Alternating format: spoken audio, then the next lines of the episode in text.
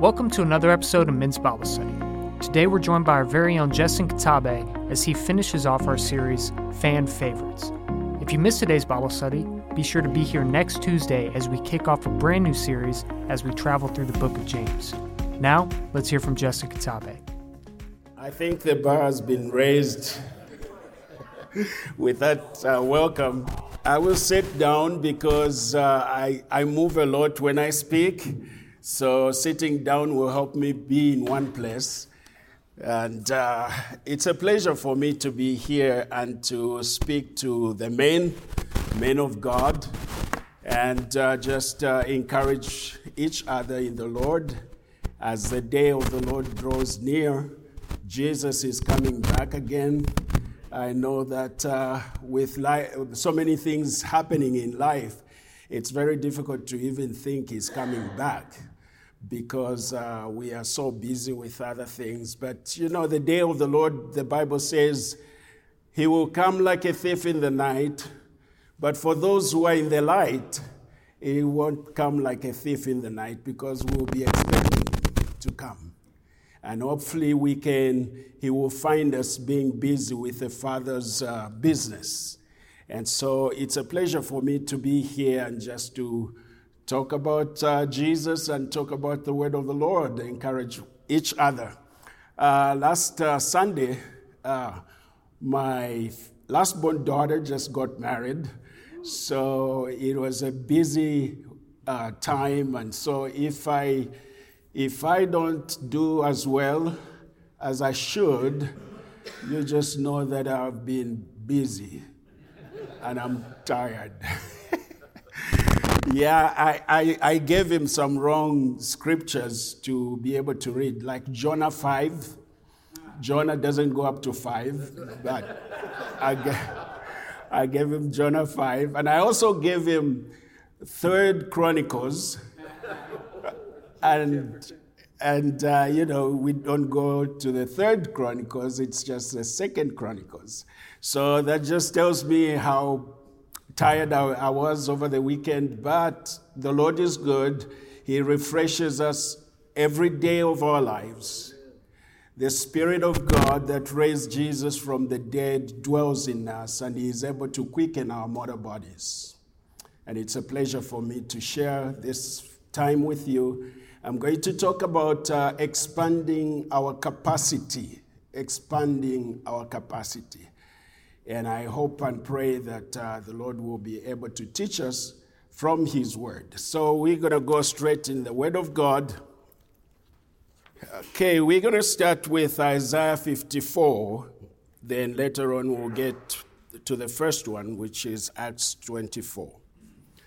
Isaiah 54, reading from the New International Version. Isaiah 54, verse 2.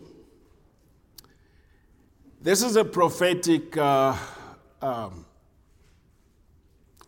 word. He says, Enlarge the place of your tent. Enlarge the place of your tent. Stretch your tent curtains wide. Do not hold back. Lengthen your cords. Strengthen your stakes.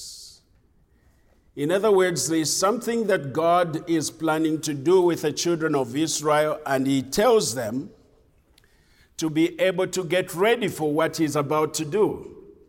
And the thing He tells them, them to do is to expand their capacity, expand, enlarge the place of your tent.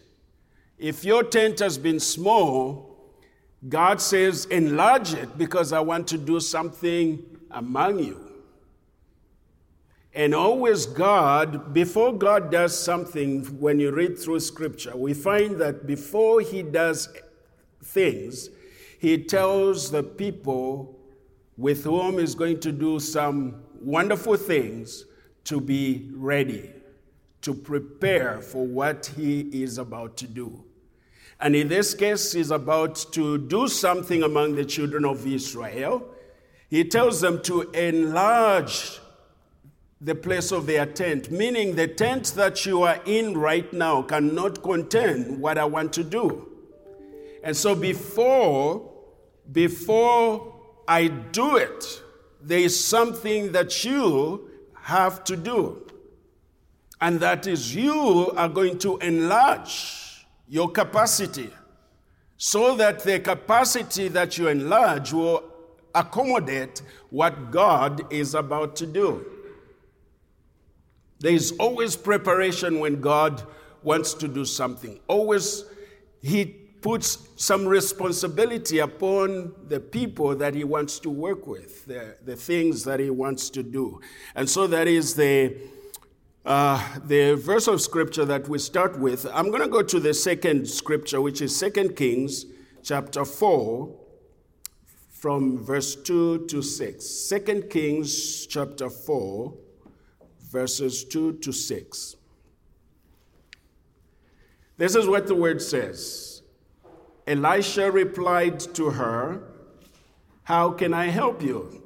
The story is that uh, Elisha has come to this uh, widow.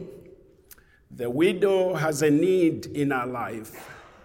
The husband died and he left a lot of debt.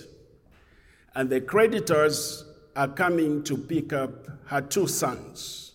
So she's going to lose her two sons because of the debt that her husband owed. And so she comes to Elisha and asks Elisha to help her, to help the man of God's wife. And he says, Elisha replied to her, How can I help you? Tell me, what do you have in your house?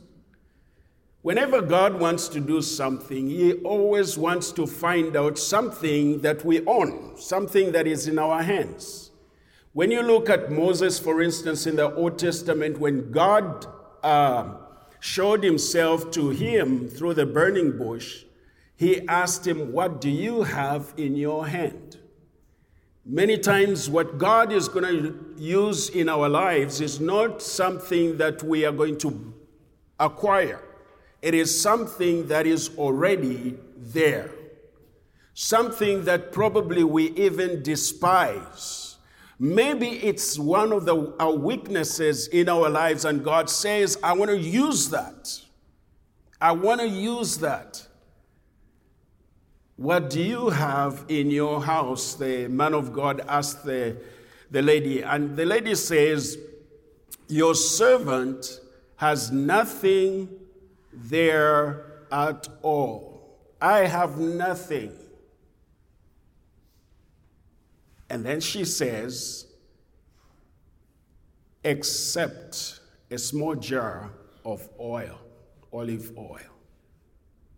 That's the only thing. You can see that she despises the little oil that she has when she says, Your servant has nothing.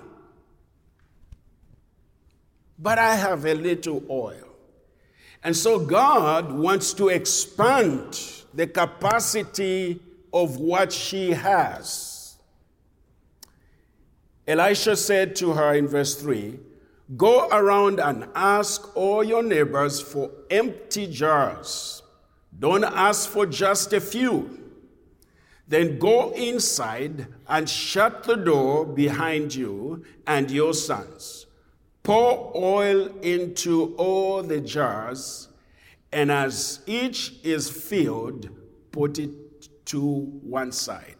She left him and shut the door behind her and her sons. They brought the jars to her, and she kept pouring. She kept pouring. When all the jars were full, she said to her son, Bring me another one. But he, he replied, There is not a jar left. Then the oil stopped flowing. The oil flowed to the capacity the woman was able to have or bring before God. So if she had another, another uh, jar, the oil could have continued flowing.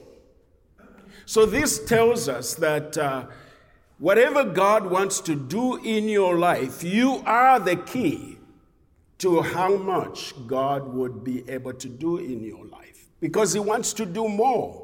The Bible talks about Him doing exceedingly abundantly above and beyond what we can imagine, according to the power that is at work in us. So God always wants to do more. In this case, he was limited by the amount of jars that this woman had. So the oil stopped when there was no other jar to fill. If more jars were there, the oil would have continued coming out of that container where there was little oil. Because God wants to do exceedingly, abundantly, above and beyond what we can imagine, according to the power that is at work in us. 2 Kings chapter 13, verses 17 to 19. 2 Kings chapter 13, verses 17 to 19. Okay, this is uh, the, the, the, the king has been, you know, he's, he's a, he was going to attack another nation, the king of Israel. And so the prophet Elisha is instructing him on how it's going to be done, how he's going to win this uh, war or this battle. So he says to him, Open the east window, he said, and he, the king, opened. Shoot, Elisha said, and he shot. The Lord's arrow of victory, the arrow of victory over Aram, declared Elisha. You will completely destroy the Aramean, Arameans at Aphek you will completely destroy them. And then verse 18 says, And he said, Take the arrows, and the king took them. Elisha told him, Strike the ground. He struck it three times and stopped. The man of God, Elisha, was angry with him and said, you should have struck the ground five or six times, then you would have defeated Aram and completely destroyed it. But you will defeat it only three times. In other words, King, expand your capacity so that you can completely defeat Aram. You only struck the ground three times. You should have continued to strike the ground, not only three times. And the prophet was angry. So the key to completely defeating Aram lay in the hands of the king. If the king had done more of the striking the ground, he was going to completely destroy Aram. But he stopped on the third time that he was striking the ground. And the prophet was angry. In other words, the prophet was saying to him, Expand your capacity, expand your capacity, so that you can contend what God wants to do in your life and the life of the Israelites. To the widow woman, eh, eh, it's like expand your capacity. Get some more, some more containers so that the oil will keep flowing. Because God wants to do great things in your life. Expand your capacity. I heard of a story and I told, I told this story at the wedding when I was giving the speech on Sunday. The story is that there was a man who went fishing And as he was fishing, somebody was observing him. He threw the, the, rod, the, uh, the line into Lake Texoma and he started Texoma and he started reeling in the fish. And so he would catch the fish and look at it, and he had a measuring stick. So he would measure that uh, fish, and if it was within the length of the stick, he will put it in his bucket. If the fish was larger or longer than his measuring stick, he would throw the fish back in. And so this man was observing, he was like, What is happening? I thought he would get the big fish and, you know, go with it back home. Why is he throwing in bigger fish and returning the fish that just uh, measures to his uh, measuring stick? And so he had the boldness to go and ask him and find out why he was doing something that seemed abnormal to the guy who was watching him. And so he told, the, he told this he told this man and said, "Oh, actually I have a small pan at home. And the pan is the size of this measuring stick. So every fish that goes beyond this cannot fit, uh, fit my pan. That's why I throw it back and keep the ones that will fit my pan. I will demonstrate something.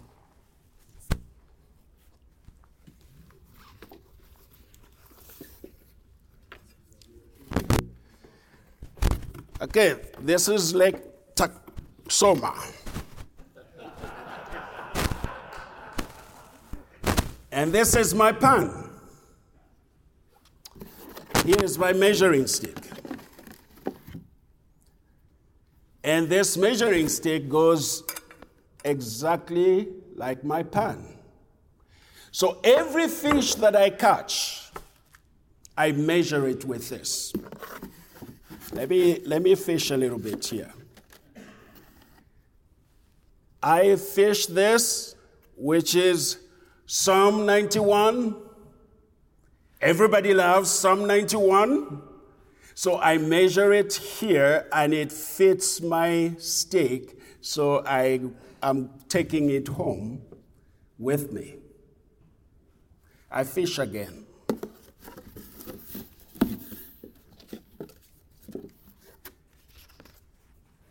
Salvation. Everybody loves to talk about salvation, how Christ came into our lives, how Christ changed us. So I love it. It fits my stick. And so I'm going to go with him to my home. Going to go with that fish to my home. Then apparently I I fish out money we don't talk about money in the church. So I measure, it's beyond my measuring stick. I throw it back. Can't talk about it because it doesn't fit my measuring stick. I go fishing again and I fish eternity. Eternity. Everybody wants to talk about how it will be glorious when we meet Jesus Christ. It is a good subject to talk about. So it fits my measuring stick. And so what do I do? I put it in my, it's going to go home with me. Acts chapter 20, verses 26 to 27. Acts chapter 20, verses 26 to 27.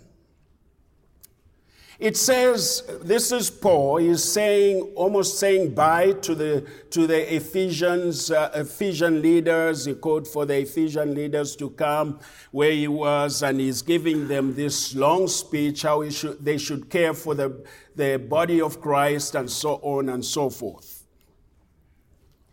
And so he says to them, Therefore I declare to you today that I am innocent of the blood of any of you. This is the fun guy that I'm talking about, Paul. Most of us would like to be like Paul. I wouldn't like to be like Paul. Paul had a very difficult life, even though he did great things for God. I think the path that God chose for him was a hard path. I like him because he persevered. He persevered. He did what God wanted him to do. And God had told uh, the guy that went to pray for him when he got saved, he told him, I will show him how many things he has to suffer for my name's sake. And so Paul says to them, verse 27, For I have not hesitated to proclaim to you the whole will of God. I've talked about everything that you need to know that are important to live in the kingdom of God. And some of those things are what I'm um, throwing back. Nobody wants to talk about money in the church, so I throw it back. Nobody wants to talk about divine healing in the church. I throw it back. Nobody wants to talk about sexuality in the church, so I throw it back. But Paul says, I have declared to you, proclaimed to you everything that you need.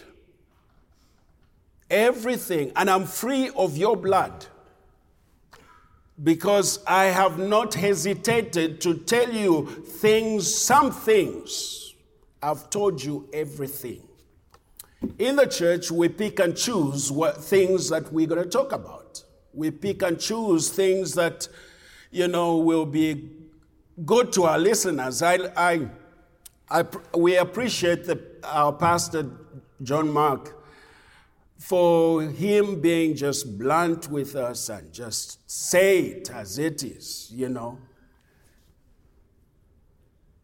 But we are afraid as a church, even when we are reading uh, the scriptures by ourselves, there are certain scriptures we don't, we skip because it's a hard scripture or it's something that we don't believe, or it's something that has been, hasn't been uh, taught about. So we skim over that and go to things that we are comfortable with. But Paul says, I have not hesitated to tell you the whole counsel of God, the whole will of God for your lives. I go back fishing and this is what I want to talk about in my last words.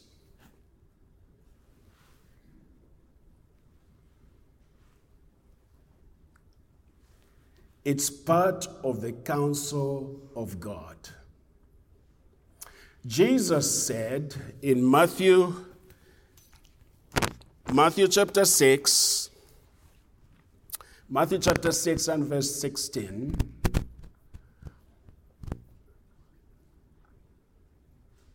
I'm sorry, I skipped the verse there.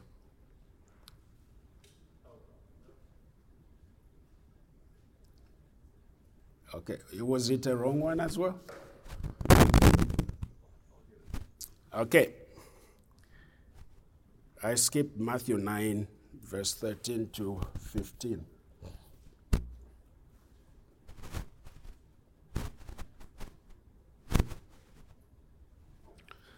Sorry about that. Well, basically, what the scripture says the scripture says, when you fast, when you fast. When I was taught English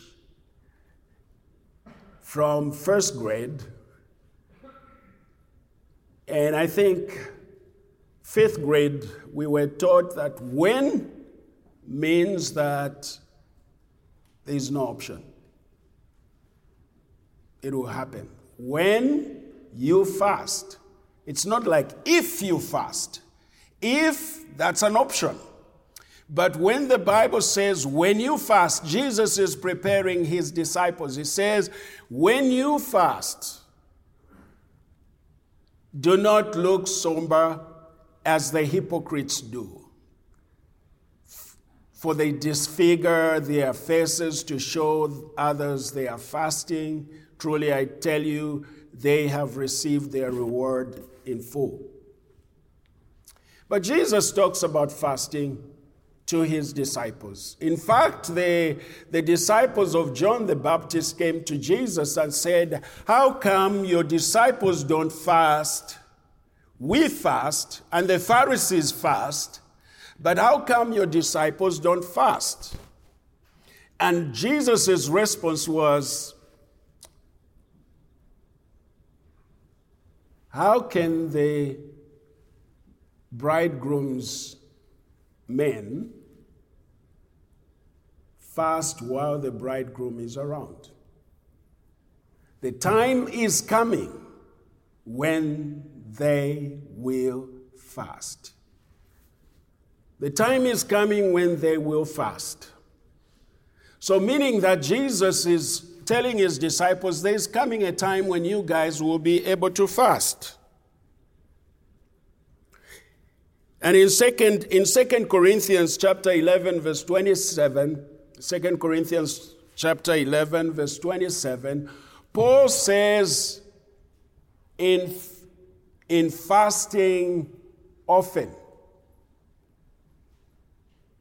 He says, I've been in fasting often. And he distinguishes it from just being hungry, there is no food. He says, in hunger, in thirst, more often, in fasting, more often. Fasting is a, is a deliberate decision that we make to do away with food in a certain time.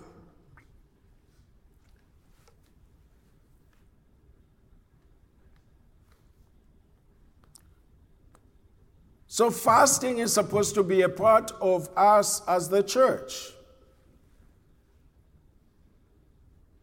Now, I really believe that uh, there are certain things that we can pray before God, which will, be, will definitely be answered by God if we pray according to His will. There are certain things that need us to fast in order for the thing to be accomplished, whatever we are trusting God for. You can look, you can go look at Esther, Esther chapter 4, verse 16. I'll just talk about it. Esther chapter 4, verse 16. Okay, I'll, I'll read it here. Go gather together. This is uh, Esther's, uh, the Jews are about to be killed. And so uh, Esther's uncle tells her, You have to plead for the Jews. You have to go in and plead for the Jews. And it was not time to see the king. If you go to see the king at a wrong time, when the king has not invited you to come and see him, they'll kill you. So Esther knew she was going to be a dead person if she went before the king without the king's invitation. And so this is where she, she's responding to her, her, her uncle. She says, Go gather together all the Jews who are in Susa and fast for me. Do not eat or drink for three days, night or day. I and my attendants will fast as you do. When this is done, I will go to the king, even though it is against the law. And if I perish, I perish.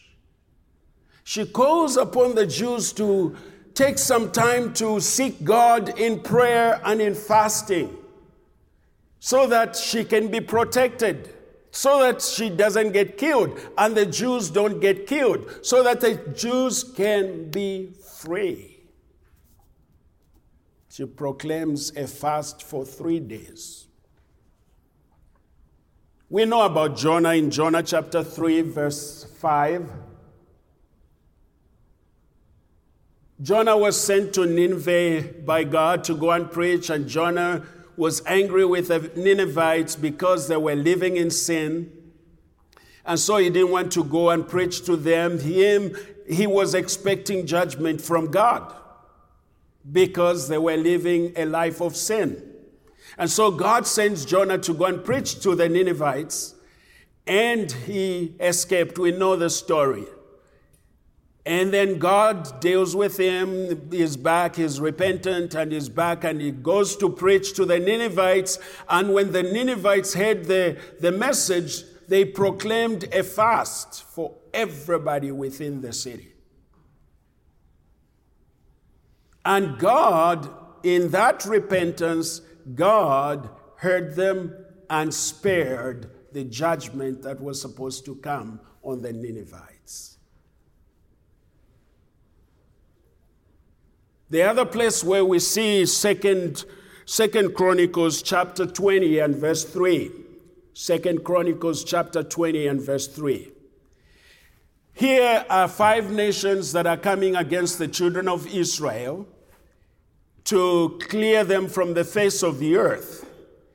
And Jehoshaphat, King Jehoshaphat, hears about it and he was, he, he was afraid, he was fearful. And this is uh, what the Bible reports. Alarmed, Jehoshaphat resolved to inquire of the Lord, and he proclaimed a fast for all Judah he proclaimed a fast. There is something that happens when people of God fast before God in sincere fasting. I don't know why God put fasting as something that we as a church must do, but it is all through Scripture. You find Paul and uh, Barnabas when they were when they were at the church in Antioch. The Bible says that the church was in fasting, in prayer and fasting. The Spirit of the Lord spoke to them. Separate me, Paul and Barnabas, for the work that I have called them to do. It was in the midst of fa- prayer and fasting. And also, when you, uh, in most cases, when Paul, they were installing leaders, they prayed and fasted before God. The church, the early church, observed prayer and fasting as a, as a part of their discipline as disciples of Christ.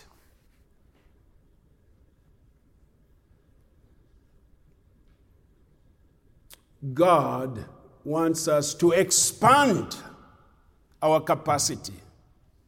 Things that we don't talk about. He wants us to talk about them. Because when you talk about, for instance, uh, uh, uh, you talk about sexuality, because we don't talk about it, the world has taken it to another level. We don't talk about divorce in the church. We have been attacked in different ways because we don't address these issues among ourselves and see how we can overcome.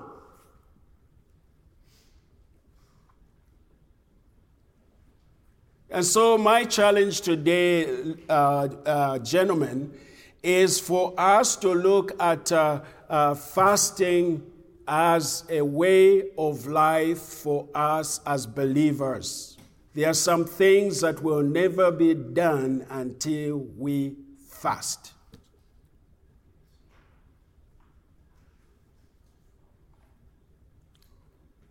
Now, before you fast, obviously, you have to talk to your doctor if you've never done it before. Always uh, seek medical advice so that you don't do it wrongly and die while seeking God.